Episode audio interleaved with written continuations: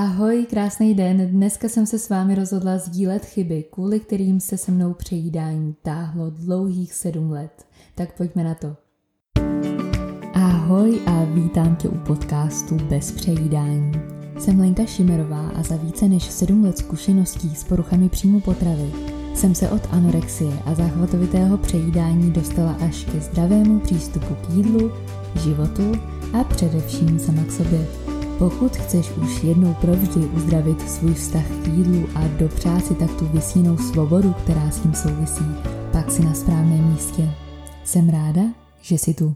Jsem zastáncem názoru, že nemá cenu si cokoliv v životě vyčítat, protože pak bychom nedělali nic jiného, než jenom seděli a říkali si, jaj, tak kdybych to tenkrát věděla, zachovala bych se jinak. Každá z nás má svoji cestu a někdy tě právě to tvrdší období udělá silnější nebo tě minimálně něco naučí. Samozřejmě v tom těžším období nemáš náladu na chlácholení, že bude zase dobře. Ty sama víš, že bude, ale teď je teď a s tím taky momentálně pracuješ. Rozhodla jsem se s tebou sdílet chyby a vzorce chování, kterých jsem se na své cestě dopustila a který mě vlastně točily v kruhu nezdravého přístupu k jídlu stále dokola. Na úvod, ještě než začneme, chci říct, že tohle všechno dneska nezdílím z toho důvodu, aby ses v tom našla a utvrdila ses tak v tom, že máš opravdu problém, který bys měla řešit a že je to celý hrozný. Já vím, že pokud posloucháš a máš zrovna špatný období, člověk by hrozně rychle sklouznul k nějaký sebelítosti. Takový to, jo, tak v tom se úplně poznávám, ale nejde mi s tím nic dělat. Zkrátka mi jde o to, abys pochopila, že tu nejde o sdílení mýho tehdejšího hnoje a nějaký porovnávání s tím tvým nynějším.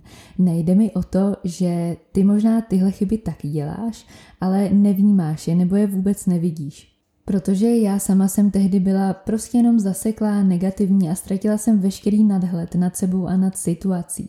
Tak nějak jsem plula s proudem mezi dobrými dny a mezi těmi těžkými. Jasně, tehdy jsem věděla, že nejednám úplně správně, ale vždycky jsem si pro sebe našla nějakou tu výmluvu, kterou jsem si to zahladila. Takže až s odstupem času jsem byla schopná vidět moje chování a analyzovat jej, jak kdybych se na sebe koukala tak trochu z vrchu. Takže dnes tohle všechno s tebou budu sdílet hlavně proto, aby jsi uvědomila, kde jsi dost možná zaseknutá a na čem máš začít třeba pracovat prioritně. Začnu hned ostře první chybou, kterou bylo to, že jsem žila život, ve kterém přejídání mohlo za všechno, co se mi v životě děje. Tehdy jsem si zafixovala v hlavě, že kvůli přejídání nemám partnera, že jsem většině nespokojená v práci a ve škole mě to nebaví. A zkrátka jsem žila v takové bublině, kdy jsem si myslela, že kdybych přejídání neměla, byla bych všude úspěšná, všechno by se mi dařilo, vypadala bych jak chci a byla bych do někoho zamilovaná až po uši. Fantazírovala jsem o všem, co mohlo být jinak a jako jedinou překážku jsem viděla pouze přejídání. Možná si i ty v tomhle nastavení mysli, kdy viníš tvůj nezdravý vztah k jídlu za všechno, co se ti děje. Mně trvalo opravdu hodně dlouho, než jsem tohle přesvědčení pustila. Měla jsem pocit, že když se nebudu přejídat, život bude úplně easy peasy, nicméně není to tak úplně. Vždycky, když jsme v nějakém bodě, třeba nám přijde, že na úplném dně, tak řešíme určitý druh problémů. No a pak se odrazíme ode dna a najednou ty, pr- ty problémy máme tak či tak. Zase úplně jiný, ale jsou tady a je důležitý uvědomit si, že po puštění přejídání se za tebe život jakožto celek nevyřeší. Bezesporu se ti zvýší kvalita tvýho života, zlepší se ti zdraví a nálady. Je toho vlastně tolik, co se změní k lepšímu, ale zádrhely k řešení tu budou vždycky, i bez přejídání. S mnohými z vás jsem v kontaktu a když se vás zeptám, co vnímáte jako takový největší problém ve vašem životě, odpověď většinou bývá všechno. Všechno je prostě špatně. Většinou tvrdíte, že jste celkově nespokojené, ale že jediný problém je právě přejídání a že když ho vyřešíte, všechno ostatní se za vás vyřeší samo. Ale řeknu vám jedno, nic se opravdu samo nevyřeší. A i teď třeba přes recidivy nebo pokud máš nějaké časté záchvaty přejídání, můžeš zapracovat na tom, abys byla spokojenější v osobní či pracovní sféře. Jak říkám, puštění přejídání tě v mnoha směrech vystřelí směrem nahoru, ale o to náročnější se ti třeba bude zdát práce s emocemi. Já jsem je vždycky zajídala a najednou jsem přejídání pustila a začala jsem si víc všímat emocí, najednou jsem je i víc cítila, ať už to byla samota nebo stres, najednou tam nebyla taková ta jakoby záchrana ve formě jídla. Najednou jsem se s tou emocí potřebovala naučit pracovat, protože jsem ji nezajedla a tím pádem jsem měla pocit, že všechny emoce jsou najednou intenzivnější. Takže za mě ještě jednou přejídání nemůže za všechny tvoje problémy v životě, ať už ho volíš z jakýhokoliv důvodu, já nevím, sebesabotáž, zajídání emocí, černobílý vidění. Až se ti podaří ho pustit, budeš řešit zase úplně jiný druh problémů a možná se i proto bojíš pustit jej, protože nevíš, co tě čeká. Je tam nějaký strach z neznáma, což je pro náš mozek vždycky ta nebezpečná zóna. S tím se pojí chyba číslo dvě, kterou bych nazvala, že přejídání bylo mým ochranným štítem před emocemi. Sama víš, jak to bolí, když tě někdo zklame, nebo když tě někdo odmítne, anebo se třeba vedle někoho necítíš dost a nemáš se za to ráda.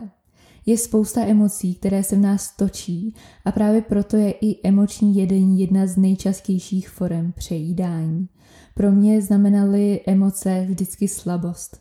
Pamatuju si, že jsem si jako malá dávala předsevzetí na nový rok, že ten další nebudu ani jednou brečet.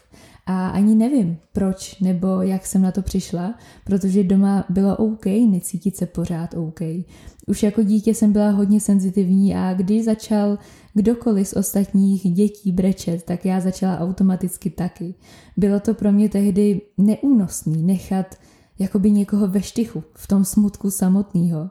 Postupem času jsem pláč začala brát jako slabinu a vždycky, když jsem nevydržela a kvůli něčemu jsem se rozbrečela, měla jsem ze sebe špatný pocit. Tohle byla jedna z největších chyb, protože pláč opravdu léčí.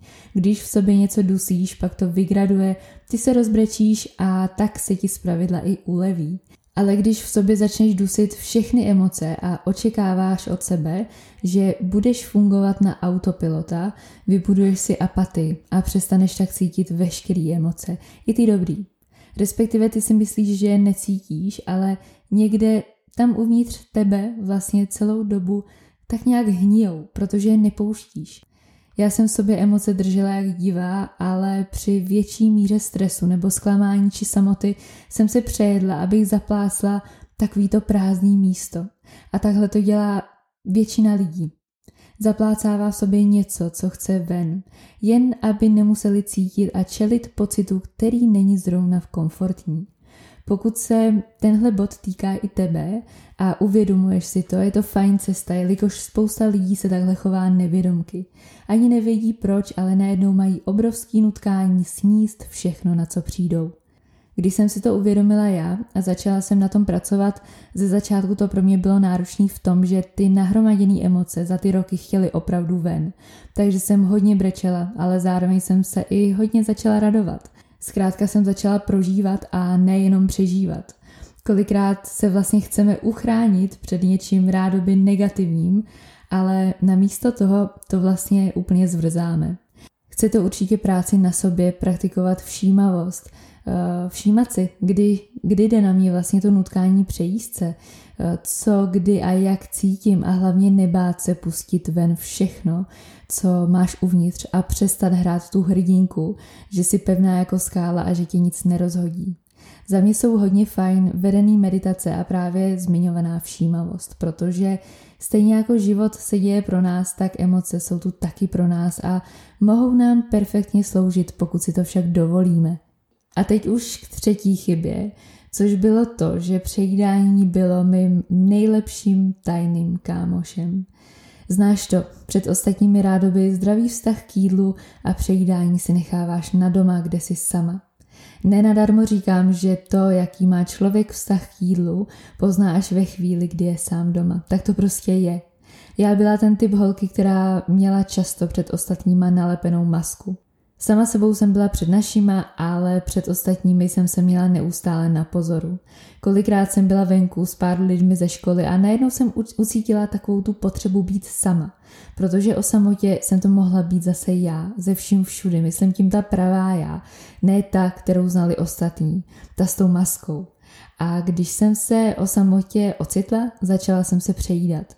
Byl to takový můj únik, takový můj tajný život, protože mi přišlo, že nezapadáme mezi dav uh, lidí, že nezapadáme mezi spolužáky a že přemýšlím úplně jinak než ostatní. A my chceme přirozeně samozřejmě někam patřit. Člověk je sociální tvor, když jsme vyrůstali za dob krále Klacka v kmenech a jakmile byl vyhozen někdo z party, tak řekněme, že umrznul nebo si nedokázal obstarat potravu a neměl zkrátka moc vysoký šance na přežití. A tohle nám tak trochu zůstalo, protože každý chce někam zapadnout, patřit do nějaký komunity a cítit se tam dobře. Jenže co pak, když se tam třeba tak dobře necítíš? Pak většinou unikáš do svýho tajného světa a pro mě tím bylo právě přejídání. Něco, o čem nikdo nevěděl a bylo to jenom to moje.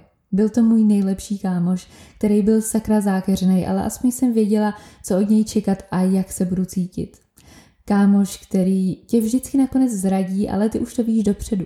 Nicméně strach z jeho opuštění je pro tebe ještě víc nepřijatelný, než to, že je ti s ním vlastně špatně. A právě strach z budoucnosti a z vykročení z komfortní zóny mě drželo zpátky u přejídání, protože moje hlava nevěděla, jak mi bude bez něj a jak se budu mimo tu komfortní bublinu cítit. Měla jsem pocit, že jsem dvě osoby. Jedna, ta společensky přijatelná, a druhá, která je ve společnosti neakceptovatelná. A tak jsem žila tu rebelii aspoň v té samotě. A to byla jedna z největších chyb vůbec. Přejídání pro mě bylo tenkrát jako nějaký toxický vztah, ze kterého chceš vystoupit, ale něco tě tam stále drží a ty si říkáš, že když tomu dáš ještě poslední pokus, tak to určitě bude jiný, ale nakonec to vždycky skončí stejně. Většinou v slzách a v nějakém sebeopovržení. Čtvrtá chyba bylo moje přesvědčení, že když vyřeším vizuální stránku postavy, nakonec se vyléčím, ani nebudu vědět jak. Byla jsem přesvědčená, že chyba je pouze v tom, že se necítím dost zhubená a že když zhubnu a budu mít tu postavu, kterou chci, přejídání zmizí. Právě proto jsem se točila v extrémech. Diety a kalorické tabulky s vidinou, že až budu hubenější, nebudu mít nutkání se přejíst. Takhle nastavenou hlavu má mnoho z nás, ale bohužel je to obrovský omyl. Všimla sis, že čím víc řešíš postavu, tím víc máš pocit, že se ti nedaří. Dejme tomu příklad teďka. čtrnáct dní před dovolenou začínáš mít nepříjemný pocit, že by se s sebou měla něco dělat. No a tak se začneš snažit. Nicméně čím víc tlačíš na pilu, tím víc se ti chce přejíst. Čas teda uteče a zbývá týden. Ty se den zpátky přejedla a říkáš si, OK, mám ještě týden, to není tak zlý. Ale v tom týdnu se neudržíš a zase to sabotuješ. Pak odejdeš na tu dovolenou, kde z tebe všechno spadne, najednou už jsi v tom teple, u toho moře. Najednou už na sobě máš ty kraťasy a není to taková tragédie, jak jsi představovala. No a najednou mizí i to nutkání po přejídání. Tím chci říct, že čím větší tlak na sebe budeš v době zotavování klást skrz postavu, tím menší pravděpodobnost, že se ti, že se ti přejídání pustí. Tělo ani hlava nechtějí fungovat pod tlakem v nějakých ultimátech. Kdo z nás by chtěl pracovat a fungovat v ultimátech? No nikdo.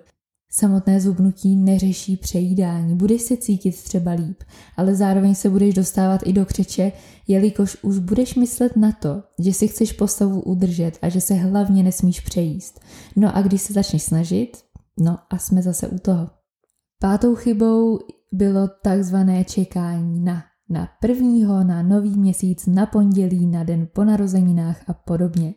Načekala jsem se opravdu dost času na nový a nový termíny a žádný zřejmě nebyl ten správný, protože kdo z uzdravených lidí vám řekne, že se jednoho pondělí rozhodnul, nejlíp prvního v pondělí a pak už se nikdy nepřejedl a nikdy neměl nutkání. Je to nesmysl. Ale ruku na srdce, každý z nás si tohle někdy stanovil.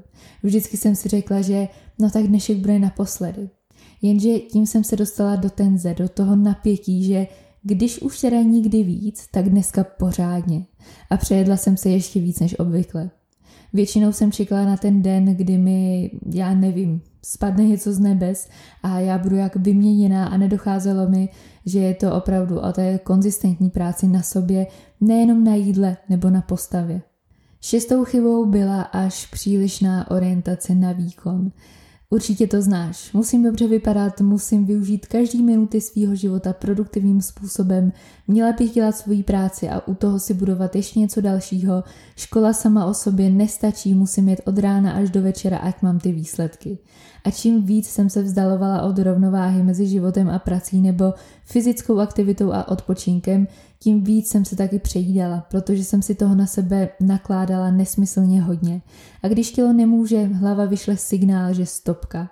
A když na tu stopku nezastavíš a neodpočneš, začne tě tvoje hlava zastavovat jinak. Něčím, u čeho se cítíš dobře, kde se ti vyšvihne ten dopamin nahoru, což přejídání splňuje dokonale. O přehnaný produktivitě jsem mluvila v předchozí epizodě, takže nebudu teďka zabíhat do detailů, nicméně obrovský tlak na výkon ve všech oblastech života opět není dlouhodobě udržitelný, takže je to prakticky jako s každým jiným extrémem. Tak a sedmá, poslední chyba byla ta, že jsem zlehčovala závažnost situace před okolím. Jediná, komu jsem se opravdu otevřela, byla tehdy moje máma. Před ostatními, třeba kamarádkami, které o problému věděly, jsem se tvářila, že je to v pohodě. Nechtěla jsem, aby do mě ve chvíli té největší zranitelnosti ještě někdo víc dloubal. Jenže za tou přetvářkou jsem byla hrozně nešťastná a to mě vedlo k chybě číslo tři, kdy jsem brala přejídání jako kámoše, před kterým jsem si mohla dovolit být sama sebou. Možná by se zdivila, ale přejídání není zpravidla o jedné příčině. Nicméně bývá to takový spletenec naučených vzorců chování, zvyků, přesvědčení, tvých dosavadních zkušeností, sociálního života či subjektivního vnímání reality. A většinou, jakmile začneš řešit jednu tu hlavní příčinu, v tu chvíli uvidíš i ty další a budeš je pak pomalu rozplétat. No a to rozplétání je potom ta tvoje cesta za zdravým já. Někdy budeš možná ztrácet nervy, jindy pevnou půdu pod nohama, ale každý jeden malý krok tě posouvá k tomu zdravému přístupu k jídlu. Jak jsem říkala na začátku, cílem téhle epizody není, aby se s něčem našla a chytala se za hlavu, nicméně, aby ti právě ty chyby, které jsem opakovala já stále dokola, ukázaly něco, co si doteď třeba ještě neviděla a na čem můžeš začít pracovat. Pokud pro tebe byla tahle epizoda přínosem, budu ráda, když ji nasdílíš i dalším ženám a já ti zatím děkuju za tvůj čas a těším se u příštího tématu.